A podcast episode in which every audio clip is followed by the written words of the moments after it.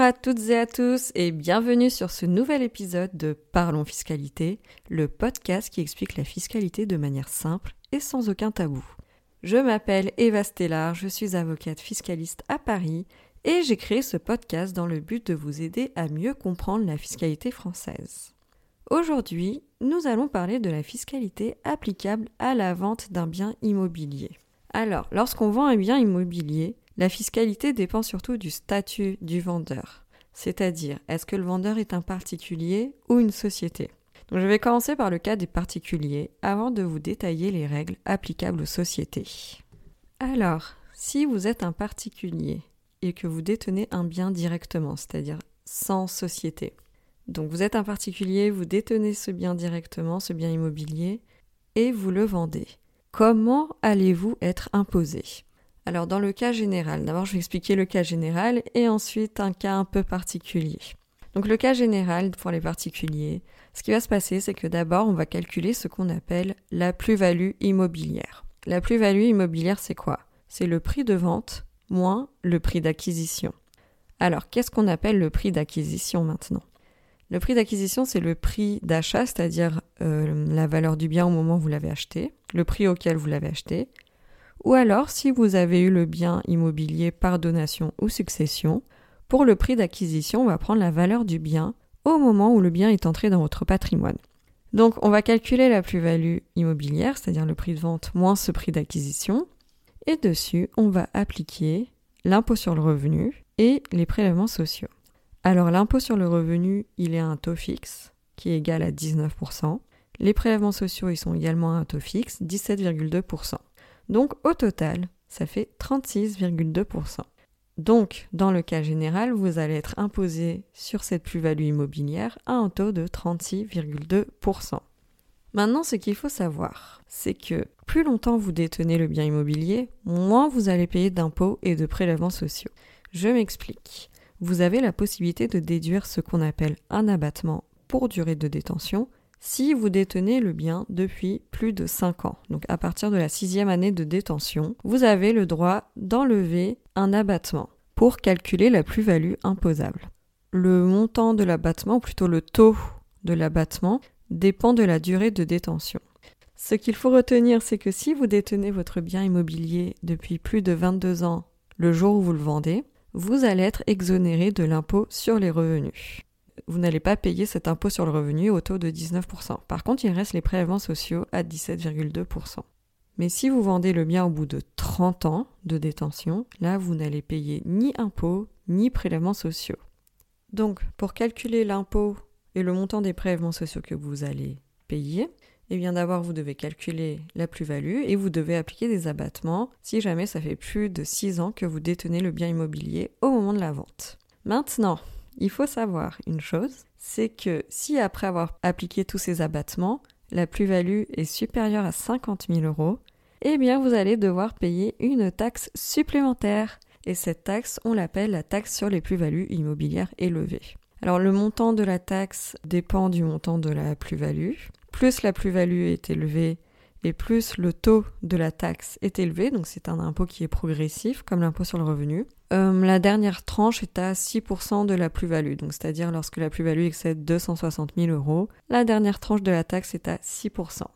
Maintenant que je vous ai expliqué les règles d'imposition de la plus-value immobilière, la bonne nouvelle c'est qu'il existe des exonérations. Alors je vais vous parler des principales exonérations, donc les cas dans lesquels vous ne payez aucun impôt. Bien entendu, ici, je ne parle pas du cas où ça fait plus de 30 ans que vous détenez votre bien immobilier, puisque si ça fait plus de 30 ans que vous le détenez, eh bien, vous êtes exonéré de toute façon. Je parle des autres cas. Donc, la principale exonération, celle que tout le monde a en tête, je pense, c'est l'exonération résidence principale. Donc, il faut savoir que si vous détenez votre résidence principale et que vous décidez de la vendre, eh bien, en principe, vous êtes exonéré sur les plus-values. Vous ne payez aucun impôt sur les plus-values. Mais la question qu'on peut se poser maintenant, c'est comment est-ce qu'on définit une résidence principale? Alors il faut savoir que la résidence principale, c'est la résidence habituelle et effective du vendeur au jour de la cession du bien immobilier. Concrètement, donc la question que tout le monde se pose, je pense, c'est, en tout cas c'est la question qu'on me pose souvent, c'est combien de temps est-ce qu'on doit habiter dans cet appartement ou dans cette maison avant de pouvoir la vendre et de bénéficier de l'exonération résidence principale? Eh bien, en fait, il n'existe pas de réponse générale. La loi ne prévoit aucun délai. Donc, comme la loi ne prévoit aucun délai, eh bien, c'est du cas par cas. Alors, il faut savoir que cette exonération euh, résidence principale, elle est très contrôlée par le fisc. Donc, qu'est-ce que va faire le fisc concrètement? Pour savoir si un bien que vous avez cédé constitue effectivement votre résidence principale, le fisc va regarder votre déclaration de revenus, puisque dessus, vous avez normalement déclaré l'adresse du logement dans lequel vous habitez. Et avant, il regardait également la taxe d'habitation pour savoir quelle est l'adresse qui a été déclarée à titre principal. Le problème, c'est que parfois il arrive qu'on déménage et qu'on oublie de prévenir le fisc qu'on a déménagé. Parfois l'adresse qui figure sur notre déclaration de revenus n'est pas notre résidence principale. Mais le fisc, lui, il ne veut pas le savoir. Il se base uniquement sur ce que vous avez déclaré. Donc si jamais vous euh, demandez le bénéfice de cette exonération et que le fisc fait un contrôle, ce qui arrive très très souvent euh, pour ce type d'exonération, et que le fisc se rend compte qu'il y a un problème, vous n'avez pas déclaré la même adresse dans votre déclaration de revenus, eh bien il va remettre en cause l'exonération. Donc dans ce cas-là, il va recalculer la plus-value et l'impôt sur la plus-value que vous auriez dû payer avec les prélèvements sociaux. Dans ce cas, ce qui va se passer, c'est qu'il va vous envoyer un courrier bien sympathique dans lequel il va vous expliquer que non seulement vous devez payer l'impôt, et qu'en plus euh, il y a un intérêt de retard qui est appliqué, donc l'intérêt de retard en ce moment c'est 0,2% par mois, et en plus de tout ça, vous avez une majoration de 10%. Alors sachez que si vous êtes dans cette situation qui est très fréquente en pratique, il existe des moyens de contester cette remise en cause de l'exonération résidence principale. Et ça fonctionne, je peux vous le garantir, puisque je l'ai fait pour mes propres clients à plusieurs reprises. Alors, comment est-ce qu'on conteste? Eh bien, vous pouvez tout simplement réunir toutes les preuves, euh, toutes les preuves donc euh, matérielles que vous avez à votre disposition pour prouver au fisc que vous avez réellement habité dans le bien qui a été vendu et que c'était votre résidence principale. Concrètement, on parle de quelle preuve ici? Eh bien, ça va être très simple. Vous allez réunir toutes vos factures d'électricité, donc qui montrent votre consommation électrique régulière, les factures d'eau, de gaz, etc., les attestations des voisins, bref, tous les documents possibles et inimaginables. Par exemple, si vous avez déclaré cette adresse à votre employeur, ou à d'autres organismes, ça aussi vous pouvez rajouter dans le dossier. Bref, c'est du cas par cas de toute façon, donc vous ajoutez vraiment toutes les pièces possibles dans votre dossier pour montrer que c'était effectivement votre résidence principale. Et donc c'est grâce à toutes ces preuves matérielles que vous allez pouvoir euh, convaincre le fisc que vous avez droit à l'exonération, et si jamais le fisc ne veut pas entendre raison, vous avez toujours la possibilité de saisir un tribunal.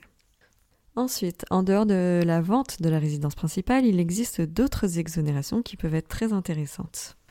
Si vous avez une résidence secondaire et que vous décidez de la vendre, vous pouvez éventuellement bénéficier d'une exonération de l'impôt sur les plus-values. Alors, les conditions pour bénéficier de cette exonération, c'est que le prix de la vente de votre résidence secondaire doit vous servir soit à acheter, soit à construire votre résidence principale dans les deux ans, dans les deux ans qui suivent la vente. Ensuite, il y a une autre condition, c'est qu'il ne faut pas avoir été propriétaire de votre résidence principale pendant les quatre années précédant la vente. Donc si vous remplissez ces conditions, vous ne payez pas d'impôt. Ensuite, l'autre exonération qui existe, c'est lorsque vous partez de France et que vous vendez votre logement euh, donc au plus tard dans les deux ans qui suivent votre départ. Enfin plus précisément au plus tard le 31 décembre de l'année suivant votre départ. Donc si vous vendez votre logement peu de temps après votre départ de France, vous pouvez être exonéré donc sur la plus-value de cession, même s'il ne s'agit plus de votre résidence principale puisque vous êtes parti. Par contre, ce qu'il faut savoir, c'est que le logement ne doit pas avoir été mis à la disposition d'un tiers entre votre départ et sa vente. Il existe ensuite cette fois une exonération partielle pour ce qu'on appelle les non-résidents, c'est-à-dire les personnes qui ne résident pas fiscalement en France. Cette exonération partielle, elle est égale à 150 000 euros et elle est applicable à toute personne donc, euh, qui est ressortissante de l'Union européenne ou de ce qu'on appelle l'espace économique européen, le EEE, e, L'espace économique européen, c'est quoi concrètement? C'est tous les pays de l'Union européenne, plus la Norvège, l'Islande et le Liechtenstein. Et l'une des conditions, c'est qu'il faut avoir résidé en France de manière continue pendant deux ans pour pouvoir bénéficier de cette exonération donc qui est réservée aux personnes qui n'habitent pas en France. Donc là, je viens de vous exposer toutes les règles, en tout cas dans les grandes lignes, de l'imposition de la plus-value immobilière lorsqu'un particulier cède un bien immobilier. Alors maintenant, accrochez-vous un petit peu parce que ça va se compliquer, mais je vais tout vous expliquer, donc rassurez-vous, je vais tout vous expliquer de la manière la plus claire possible. Il existe une particularité dont je voulais vous parler, c'est le cas du loueur en meublé professionnel. Alors lui, son régime fiscal est totalement différent, ça n'a rien à voir avec tout ce que je viens de vous dire. Eh bien, pour calculer la plus-value, donc ça ne va pas du tout être les mêmes règles que pour les euh, particuliers, donc non professionnels. Pour calculer la plus-value, en fait, on va distinguer ce qu'on appelle une plus-value à court terme et une plus-value à long terme. Pour la plus-value à court terme, ça concerne euh, les biens détenus depuis moins de deux ans. Comment ça se passe? Eh bien, la plus-value va être égale aux amortissements qui ont été réalisés sur le bien immobilier. Ensuite, on va prendre ce montant et il va être donc imposé à l'impôt sur le revenu à votre taux personnalisé et on va aussi appliquer les cotisations sociales des indépendants.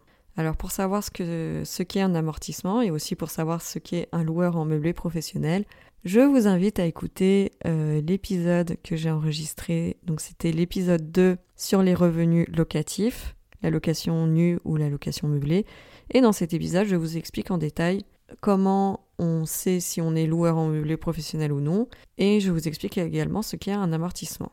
Donc, retenez que pour la plus-value à court terme, elle est égale aux amortissements réalisés sur le bien immobilier et que ce montant est imposé à l'impôt sur le revenu à votre taux habituel et aux cotisations sociales des indépendants. Maintenant, à côté de la plus-value à court terme, on a la plus-value à long terme. La plus-value à long terme, c'est le prix de vente moins la valeur d'achat. Et cette plus-value, elle est imposée à 30%. Mais il faut savoir qu'à partir de la cinquième année, on a un abattement de 10% par année. Donc la plus-value à long terme, elle est totalement exonérée au bout de 15 ans, mais uniquement sur l'impôt sur le revenu. Donc il restera encore des prélèvements sociaux à payer sur cette plus-value, et ces prélèvements ils sont égaux à 17,2%. En réalité, cette plus-value, elle est souvent exonérée. Pourquoi? Tout simplement parce que le loueur en meublé professionnel, quand il vend son bien immobilier, il peut bénéficier d'une exonération totale si les recettes de location sont inférieures à 90 000 euros au cours des deux années civiles qui précèdent la vente. L'exonération est partielle si les recettes sont comprises entre 90 000 et 120 000 euros. L'autre condition, c'est que l'activité de location en meublé doit avoir commencé depuis au moins 5 ans au moment de la vente pour pouvoir bénéficier de cette exonération. Donc en pratique, en réalité, les loueurs en meublé professionnels qui vendent leurs biens sont très souvent exonérés assez rapidement. Ils peuvent être exonérés totalement après uniquement 5 ans de détention du bien. Alors que, comme je vous l'ai dit tout à l'heure, pour un particulier, donc non professionnel, pour être exonéré totalement, il faut avoir détenu le bien pendant 30 ans. Donc toutes les règles que je viens de vous évoquer, ça concerne les particuliers. Maintenant, je vais passer au cas des sociétés. Alors rassurez-vous, ça va être assez simple. Pour les sociétés, vous avez deux types d'imposition. Vous avez les sociétés qui sont soumises à l'impôt sur le revenu et les sociétés qui sont soumises à l'impôt sur les sociétés. Les sociétés qui sont à l'impôt sur le revenu, à l'IR, en fait, les règles sont exactement les mêmes que pour les particuliers. C'est-à-dire qu'en fait, la société va vendre son bien immobilier, le résultat sera distribué entre les associés en fonction donc de la, cote-part qu'ils détiennent, c'est-à-dire à hauteur de leur investissement dans le capital de la société. Et ensuite, donc, chaque associé va payer l'impôt comme s'il avait détenu directement le bien immobilier. Si l'associé utilisait le bien détenu par la société comme résidence principale, il pourra bénéficier de l'exonération résidence principale. Donc en fait, il faut voir au niveau de chaque associé pour savoir s'il peut bénéficier d'une exonération ou non. Et s'il ne peut pas bénéficier de l'exonération, eh bien, il paiera l'impôt sur sa cote-part. Donc en fait, les règles sont exactement les mêmes que si les personnes, si les associés détenaient directement les biens immobiliers, sans passer par une société. Maintenant, pour les sociétés qui sont à l'impôt sur les sociétés, donc lorsqu'une société qui à l'IS vend un bien immobilier qui est inscrit dans son actif, eh bien la plus-value devra rajouter au résultat. Et cette plus-value, elle sera imposée dans les conditions de droit commun, c'est-à-dire Si la société est à un taux réduit de 15%, la plus-value sera imposée à 15%. Si elle est à 25%, elle sera imposée à 25%. J'ajoute que dans ce cas, il n'y a aucun abattement possible, contrairement aux particuliers. Donc l'impôt sur la plus-value sera dû quoi qu'il arrive. J'espère que cet épisode vous a plu, que maintenant vous comprenez mieux comment euh, la plus-value de cession d'un bien immobilier est imposée. Le prochain épisode sera consacré au démembrement immobilier. Alors je sais que dit comme ça, on dirait un mot barbare. Il s'agit en réalité d'une technique qui est très utilisée dans l'investissement immobilier et dans les stratégies de transmission de patrimoine. Donc ça va être un épisode plutôt intéressant, je pense, pour vous. Je vous dis à très bientôt.